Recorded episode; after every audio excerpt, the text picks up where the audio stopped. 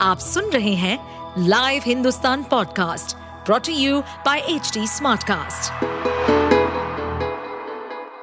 नमस्कार, ये रही आज की सबसे बड़ी खबरें।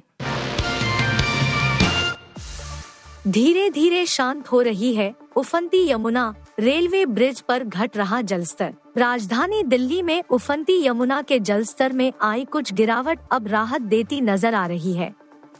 गुरुवार रात 8 बजे तक जलस्तर 208.66 मीटर पर था, जो देर रात 10 बजे तक घटकर 208 तिरसठ पर आ गया है।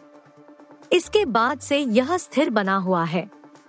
जानकार अनुमान लगा रहे हैं कि शुक्रवार को और भी गिरावट देखी जा सकती है। यमुना से निकलकर सड़कों पर पहुँचे पानी ने दिल्ली की लाइफलाइन कही जाने वाली मेट्रो से लेकर सड़कों तक को खासा प्रभावित किया है।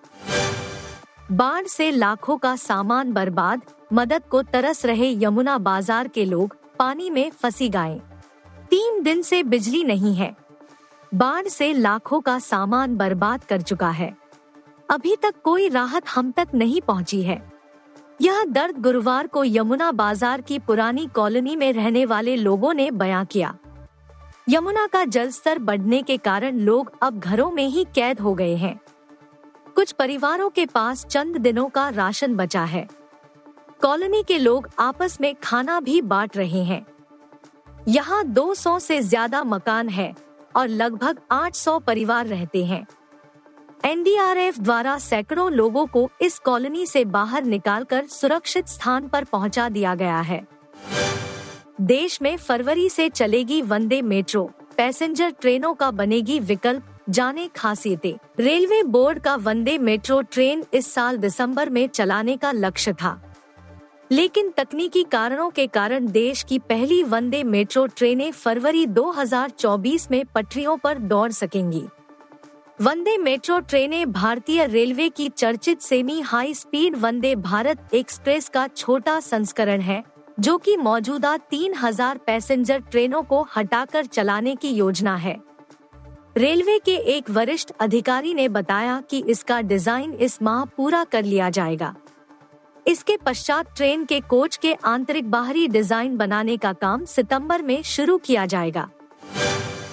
Tom Cruise star film Mission Impossible dead part 12 जुलाई को रिलीज़ हुआ है।